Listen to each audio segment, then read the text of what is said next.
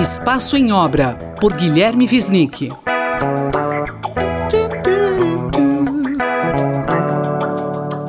Olá, professor Guilherme Visnick, bom dia. Uma palavra sem tradução em muitos idiomas, repetida na forma como dizemos em português, favela, qual a origem? Exato, favela é uma palavra importante, tornou-se uma palavra importantíssima para qualquer pessoa que vai falar de cidade no século XX né, e XXI. Aliás, o urbanista Mike Davis, por exemplo, tem um livro importantíssimo chamado Planeta Favela, em que ele mostra como o planeta está todo se favelizando.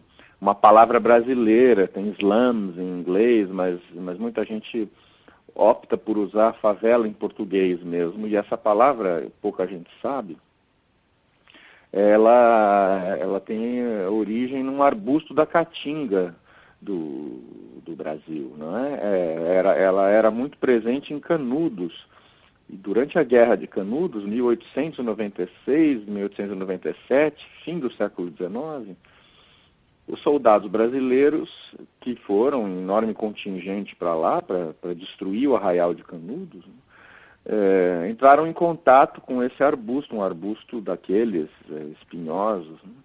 É, e vou contar por quê. Quer dizer, é, ali existia o Morro da Favela na entrada, Canudos era, como era, foi chamado pelo Euclides, a Jerusalém de Taipa, a urbs monstruosa de barro, né? um arraial que começou em 1893, quando o Antônio Conselheiro se estabeleceu lá, era um, uma fazenda, e em 1897, quando foi definitivamente destruída, era uma cidade enorme, né, que cresceu muito e já era a segunda cidade da Bahia, maior do que Ilhéus, do que Juazeiro porque se tornou um polo messiânico, as pessoas iam para lá buscando a salvação e foi caracterizada por Euclides como o foco dessa barbárie antirrepublicana.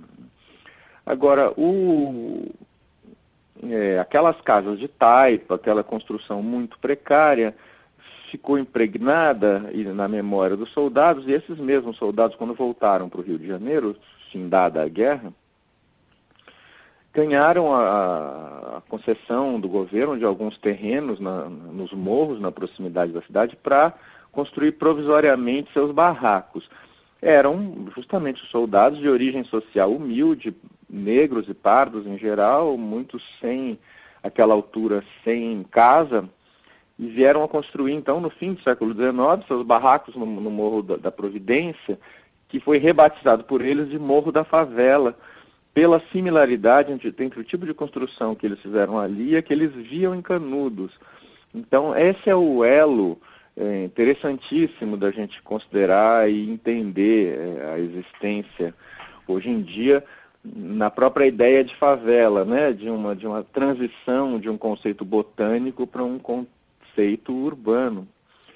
E, e justamente, é, então, a descrição que o Euclides da Cunha faz dessa urbs monstruosa de barro, né, é, vista de longe, tinha o um aspecto de uma cidade cujo solo houvesse sido dobrado por um terremoto.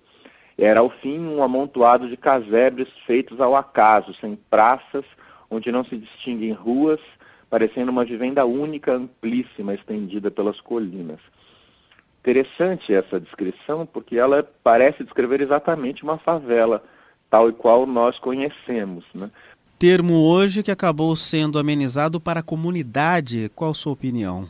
É, porque comunidade, eu entendo, tenta tirar o foco da precariedade urbana e colocar mais na, na, no agrupamento, no sentido de coletividade daquele agrupamento, né? os laços pessoais que está, se estabelecem. Desse ponto de vista, é, é, é muito correto também. Né? Agora, essa densidade urbana, sem praças, sem ruas, né, aquilo que, que o Euclides viu em Canudos é semelhante ao que a gente vê hoje nas favelas. E, para terminar esse, esse breve excurso, eu queria lembrar do samba do Zequete, a voz do morro, que diz: Eu sou o samba, a voz do morro sou eu mesmo, sim senhor, a voz do povo de um país.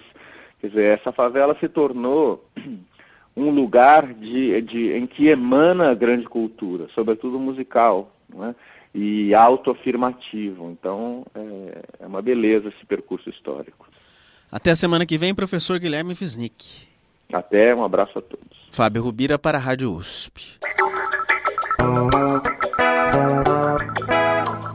Espaço em Obra, por Guilherme Wisnik.